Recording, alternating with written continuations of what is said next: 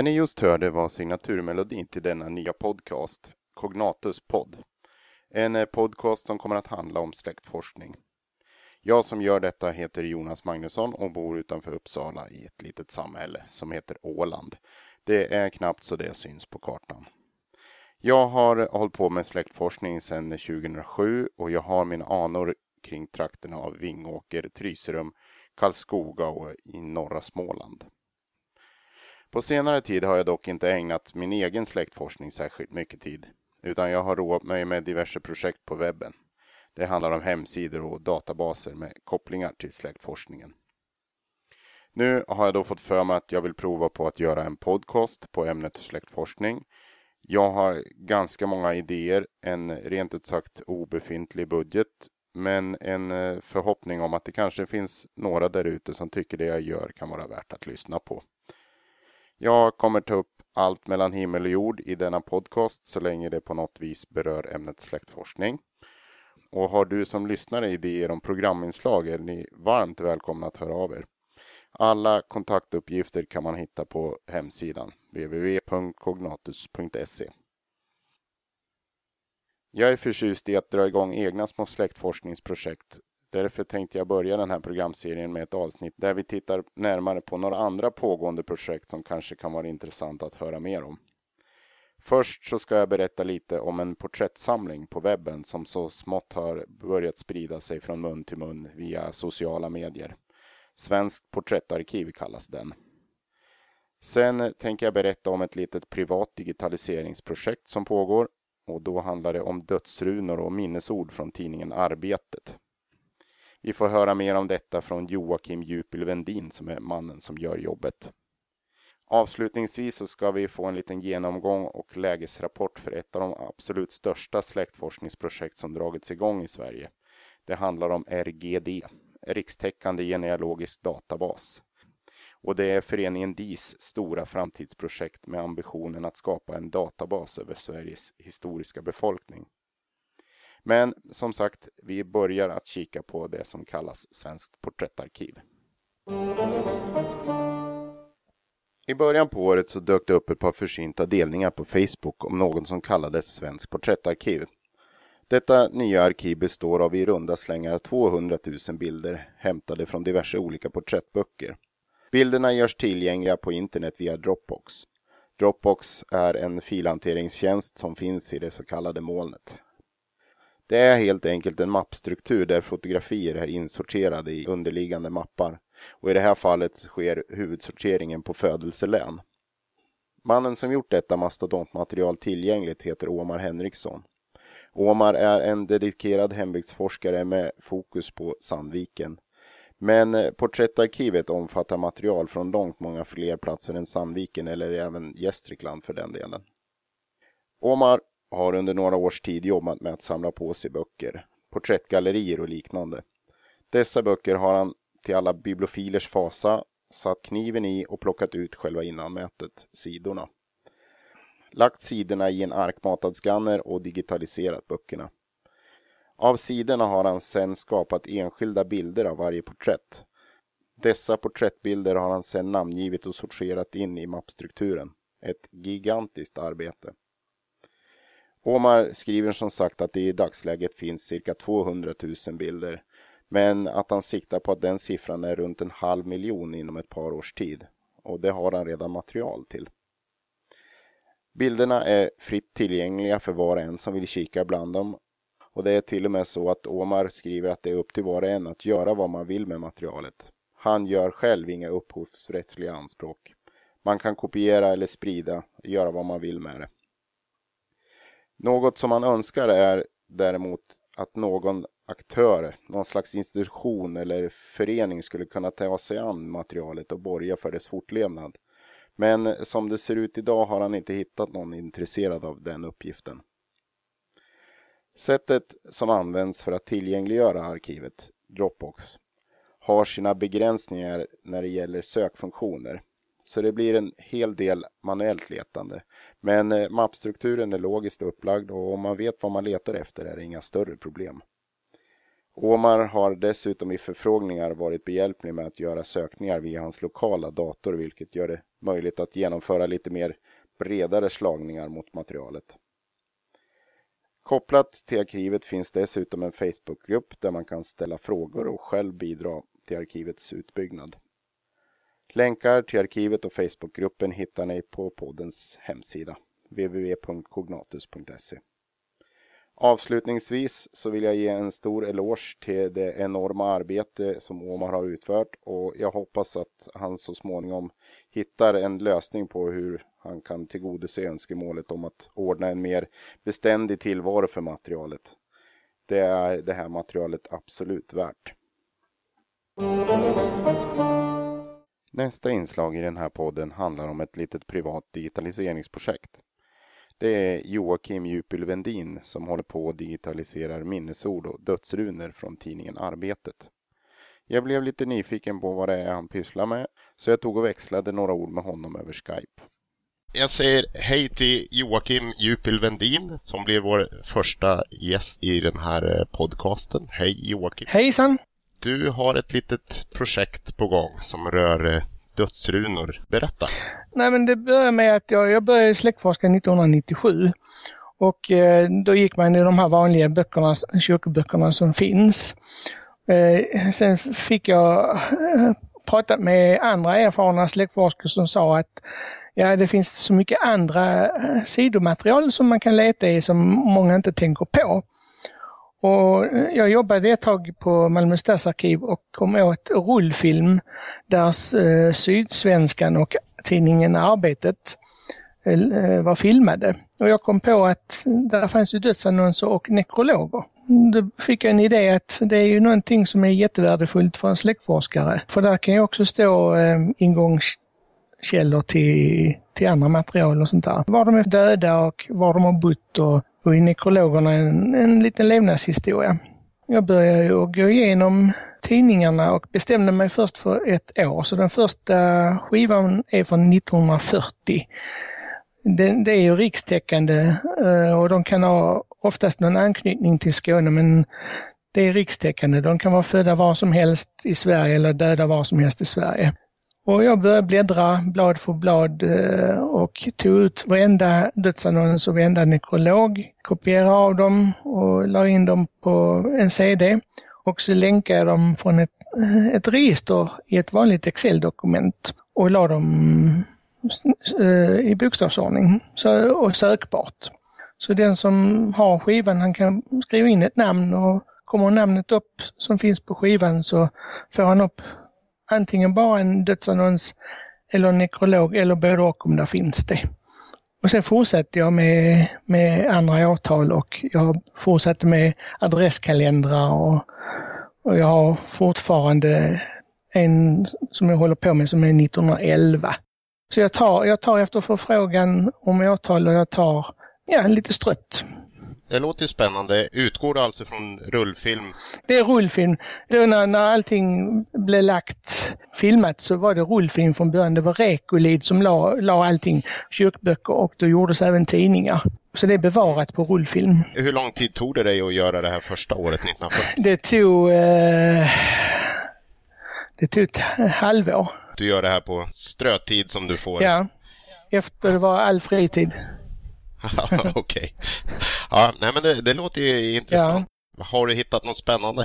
Ja, alltså det, det är ju allra bland nekrologerna för där är ju, det kan vara ett gruvras där det står alla som var med. Ibland står det en händelse, om det är en olycka, en tågolycka eller vad som helst, en drunkningsolycka, så står det hur det har gått till. Och, och en nekrolog, det kan också vara minnesord över att den och den har jobbat där och bott där. Och, så det beror på vad, vad de har skrivit. Man får eh, mycket information om familj och sånt eller är det? Ja, du får ju vem, vem som är anhörig och, och boställe och, och allting. Allt som går. Det, det, det är ofta material som, som man inte tänker på men som faktiskt är värdefull och som, som kan pussla ihop den sista biten i din, i din forskning på just den personen du har. På den här 1940-skivan just den ligger där lite över 1400 annonser. De här skivorna, de, de säljer du? Ja, de säljer jag. Om man som eh, lyssnare nu är intresserad av något speciellt årtal, kan man kontakta dig och, och fråga om, om det kan ligga i inom den närmaste framtiden att du tar dig an ett sådant årtal eller? Ja, det, det, det gör det för att um, jag är den personen också så jag kan jobba med flera årtal samtidigt. Det är inga problem. Jag, jag sorterar årtalen och har dem för sig, inget som blandas ihop utan jag tar dem efter förfrågan. Som sagt. Och, okay. och jag kan till och med ja, ta, ta, om den här personen söker kanske 19 1920 och 1925 så kan jag ta de åren. Det är ingen fara. De här nekrologerna, innehåller de bilder och fotografier på personerna i fråga också? Nej, nekrologerna innehåller bara text. Och, och sen, sen är det ju eh, det, det är två typer av nekrologer. Det kom, kan ju vara det, nekrologer från anhöriga, det vill säga familjen. En liten levnadshistoria från dem. Och sen så kan det vara nekrolog från, om de är med i en förening eller eh, från deras arbetsgivare. Och, och som berättar sin historia. Hur långt tillbaks i tiden går det här materialet? Arbetet tar bak till um, vad är det, eh, slutet av 1800-talet tror jag det var. Och jag, jag har eh, skivor som jag har, jag har, en skiva till som är klar som är mellan 1889 och 1892. Som också är från arbetet. Och det, jag har lagt så många år där för att det, det var inte så mycket dödsannonser och nekrologer på ett år. Utan då, då la jag ihop det på de här åren. Det är färre annonser. Det är ungefär 700 annonser. Har du funderat att lägga upp registret på någon webbsida för att göra det sökbart för folk? Nej, jag har inte kommit så långt och jag kan säga att Malmö stadsarkiv har de här skivorna också. De tog emot dem eh, och tyckte de var bra så de har lagt in dem på sin data eh, som man kan söka när man kommer dit. Eh, men eh, inget sådant här register via nät och sånt, det har jag inte. Det, det är någonting man kan tänka på. Men det är, det är, ett, det är ett bortglömt material. Det är det. Det är därför jag mycket jag har tagit fram det också, för jag vill ju jag vill ju fram det, att, att tidningar är, det är inte bara dödsannonser, för det är så mycket annat i tidningar du hittar om dina släktingar. Det visade sig att Joakim även hade lite andra små projekt på gång och här berättar Joakim vad det handlar om. Jag kan säga att jag har pågående eh, projekt. Där finns dödbokshandlingar, alltså där finns bilagor till dödböckerna. Eh, extra noteringar eh, som inte är med i död och begravningsböckerna. Det har jag också på gång lite grann och jag har ehm, har barnmorskehandlingar, men det är bara just i Malmö. Men det är vad barnmorskan och modern har pratat om inför förlossningen forskning för. Där oftast nämns ju, om det är okänd fader, så vet ju oftast eh, barnmorskan faderns namn. Och det, det, det är väldigt eh, intressant material. Vad är källan till det här materialet? Källan? Eh, hur menar du då? Att, är, det bar, är det barnmorskeböcker eller? Ja, det är, bar, det är barnmorskeböcker och, och det är bra för de som har okända för, äh, fädrar oftast när de hittar i, eller i födelseboken att, att en fader är okänd men där står mammans namn. Och då har man en möjlighet att hitta de här i barnmorskehandlingarna för barnmorskan kände ofta till vem fadern var i och med att mamman och barnmorskan pratades vid innan förlossningen. Vilka sjukhus är det det rör sig om? Um, här, här står inte noterat sjukhus utan det, är bara, det står bara noterat som barnmorskehandlingar. Så det är barnmorskan. Jag kan tänka mig att det är i detta fallet eh, Malmö sjukhus. Men jag vet inte om det är, jag tror det är Malmö barnsjukhus. Är det materialet också tillgängligt på skiva? Ja, det är inte, jag har inte gjort register på det. Men det, det, allting är skannat och, och redo för att bli register. Jag säger tack till Joakim för den här pratstunden och jag tror säkert att det finns orsak att återkomma till hans arbete vid ett senare tillfälle. Det här var alltså min första podcastintervju, men eh, jag vilar inte på lagrarna utan vi går direkt över på intervju nummer två. Jag eh, tog kontakt med eh, Christer Gustafsson på DIS för att få ställa lite frågor om statusen för deras mastodontprojekt RGD. Jag säger välkommen till Cognatus podd, Christer Gustafsson, anställd som verksamhetsledare inom DIS samt projektledare för projektet RGD. Hej och välkommen! Tack! Om vi börjar att berätta för de lyssnare som inte vet, vad är föreningen DIS? Ja, DIS står för datorhjälp i släktforskningen och bildades för snart eh, 35 år sedan. Eh, det var första april för 35 år sedan vi började. Och det var just här i Linköping där jag bor. Eh, och vi har vuxit i många år. Eh, många menar att vi har gjort det i takt med hemdatorutvecklingen. Eh, och vi har idag 25 till 26 000 medlemmar där tyngdpunkten ligger i Sverige och Norden men vi har även flera medlemmar i USA. Och till föreningen så är det åtta regionföreningar knutna som erbjuder den lokala verksamheten. Och som förening är vi troligen mest kända för programmet Disgen, databasen Dispyt och tidningen Diskologen. Och där har det blivit lite begrepp som är, som är lätt att förväxla och det märker vi i våra kontakter med våra medlemmar. Vi var också med och arrangerade släktforskardagarna år 2000 tillsammans med Östgöta genealogiska förening. DCn släpptes första gången 1982 för ABC 80 och kom på PC 1990, samma år som Dispyt startade. I Dispyt så deltar idag cirka 7000 medlemmar med utdrag ur sina databaser. Och eh, det är cirka 71 procent av alla personer födda i Sverige mellan 1750 och 1900 som är representerade i databasen. Och under senaste året så gjordes det 7,5 miljoner sökningar. Och DCN 8.2 som är den senaste versionen som kom ut 2009 då, har levererats i drygt 15 000 exemplar. Och RGD som vi kommer att prata lite mer om idag är ju då ett projekt där vi för vår del bryter ganska ny mark. Samtidigt så är det viktigt att vi, vi lägger krut på att, att jobba med våra kända verktyg och produkter också. Och för min del så är jag lika involverad i utvecklingen av DCN och Dispyt som i RGD. När det gäller DCN och Dispyt så handlar det idag ganska mycket om att byta teknisk plattform vilket ju inte på kort sikt tillför så mycket nytta för, för våra medlemmar men på längre sikt då skapar en, en bas eller en förutsättning för att bygga ny funktionalitet. Så när vi, när vi nu så småningom släpper de nya versionerna så kommer det finnas en hel del nyheter ändå. Vi har också en aktiv kartgrupp som jobbar mycket med att göra gamla kartor tillgängliga, eh, bland annat då i DISIns kartfunktion. Vad är syftet med RGD, rikstäckande genealogisk databas? Det primära syftet med den är att samla information om Sveriges historiska befolkning med släktförhållande i ett register utan dubbletter som innehåller då dels kvalitetskontrollerad grundinformation som född, vigd, död och dels eh, om möjligt också tilläggsinformation, biografier av friare karaktär. När kläcktes idén med RGD och vad har hänt sedan dess? Den här idén kläcktes av Rolf Karlsson som 2011 motionerade till årsmötet om eh, databas över Sveriges historiska befolkning.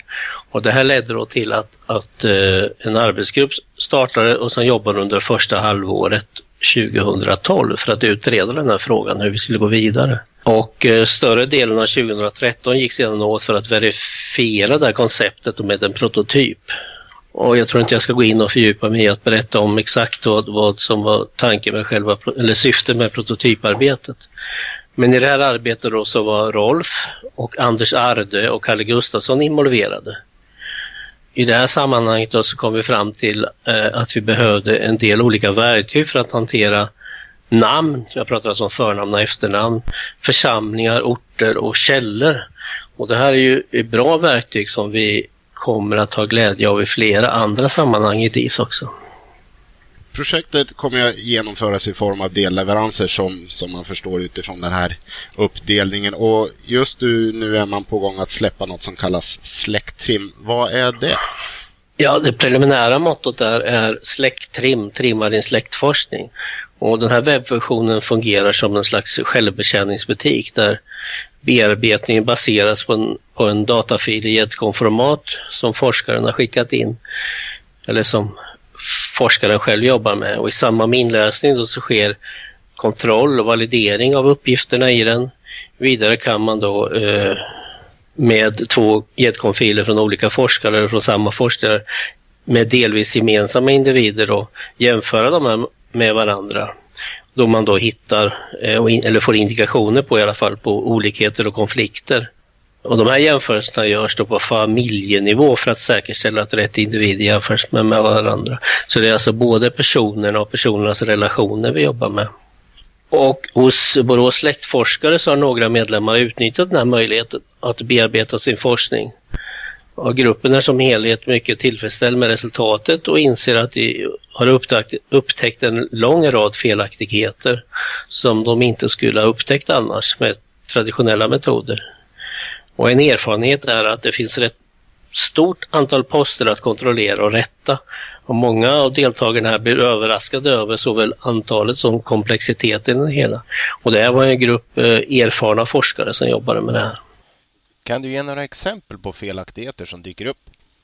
Det klassiska som jag, som jag själv har stött på det är ju att man har kastat om könen på, på personen i relationen.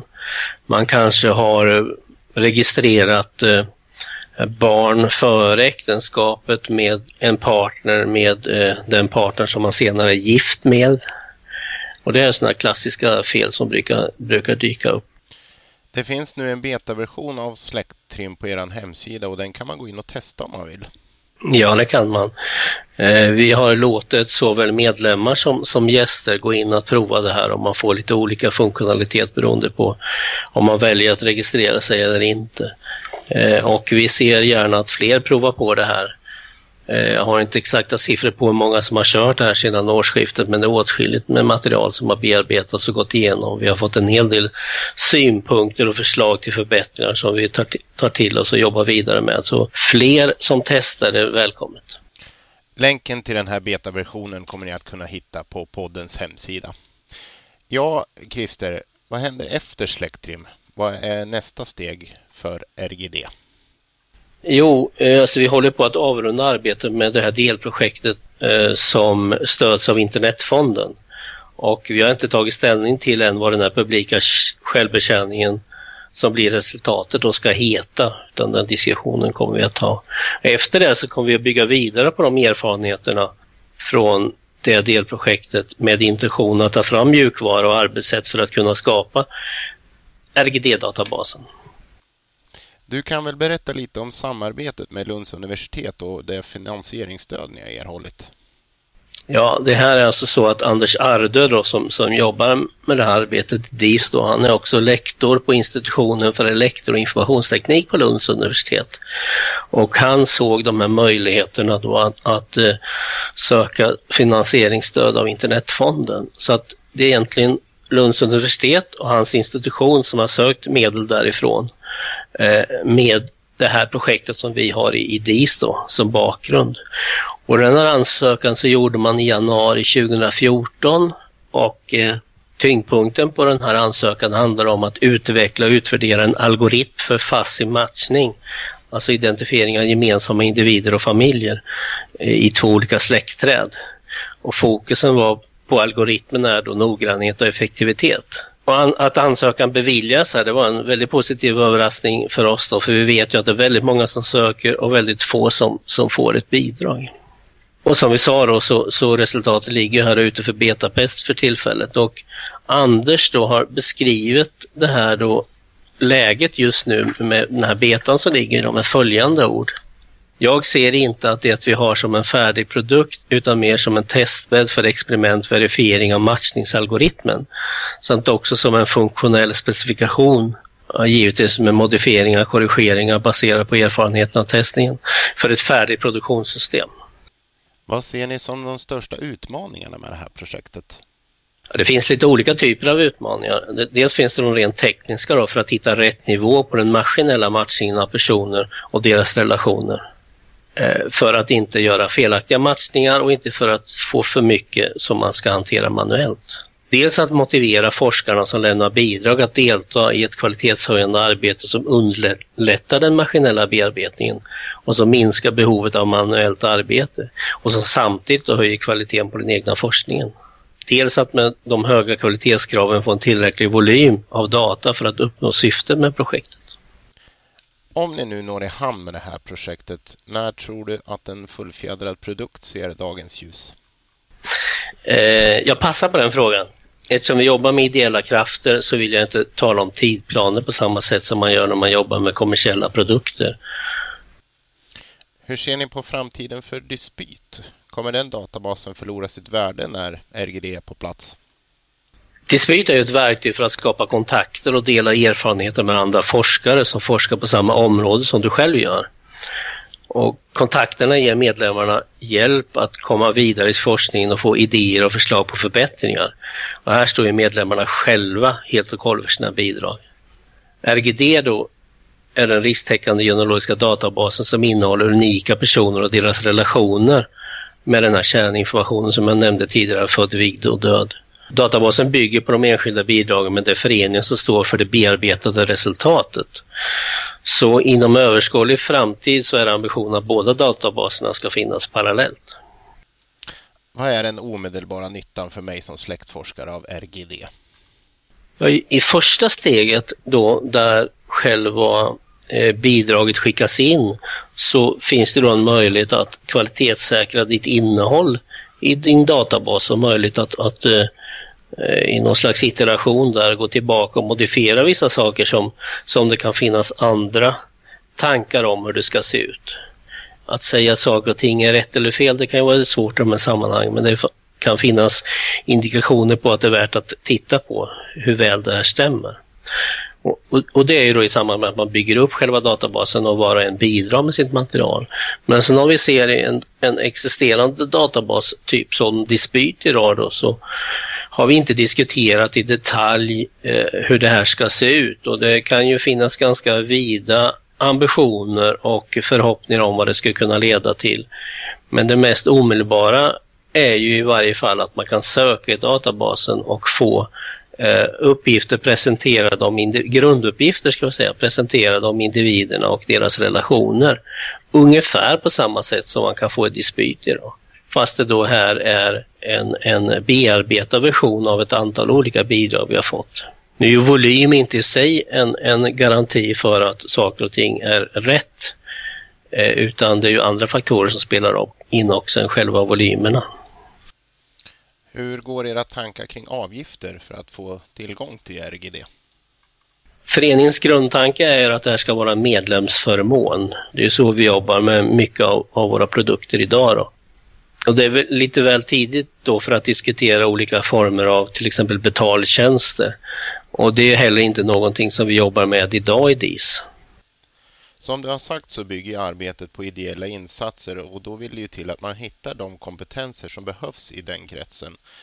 Är det några kompetenser som ni söker i dagsläget? Ja, det är ju så att för, för allt arbete som vi gör i, i föreningen så har vi i grunden ideella krafter som jobbar, det vill säga medlemmar som är intresserade av ett område. Och eh, hade det inte funnits ett sådant engagemang och intresse så hade ju varken dispyt eller discen eller andra saker eh, blivit verklighet. Och I det här fallet där vi jobbar just nu så, så behöver vi personer som är intresserade av eh, systemutveckling och då pratar vi den inre kärnan av arbetet också som gör, rör serverdelarna och eh, algoritmerna i de här utvecklingen. Men vi pratar också om det som ska synas utåt till, det vill säga de som är intresserade av användargränssnitt och liknande frågor. Eh, det är ganska lätt att göra ett eh, dåligt användargränssnitt som, som eh, på något sätt döljer den verkliga funktionaliteten som finns och det är en utmaning att, att göra det här på ett bra sätt så att var och en kan ta till sig vad det är som är möjligt att göra och hur man ska göra. Så utvecklare som jobbar med kod och eh, interaktionsdesigner och liknande som jobbar med användargränssnitt och, och eh, webbutveckling är intressant att hitta. Då hoppas vi att det finns några inom den kategorin som lyssnar just nu och då kan de ta kontakt med Christer Gustafsson på DIS. Ja. Ja, jag får tacka dig Christer för att du tog dig tid att svara på mina frågor om RGD och jag hoppas att lyssnarna vet mer om detta projekt. Och så får jag önska lycka till med det fortsatta utvecklingsarbetet. Tack så mycket. Det ni har hört nu är alltså det första avsnittet av min släktforskningspodd. Har du som lyssnare idéer om vad man skulle kunna ta upp i den här podden? Vill du berätta något? Har du något spännande projekt på gång? Har du tips om webbsidor, nya böcker, släktforskningsprogram, ja, you name it. Hör av er så kanske vi kan göra något intressant av det. Alla kontaktuppgifter finns på min hemsida www.cognatus.se. Så tills vidare. På återhörande. Tack och hej.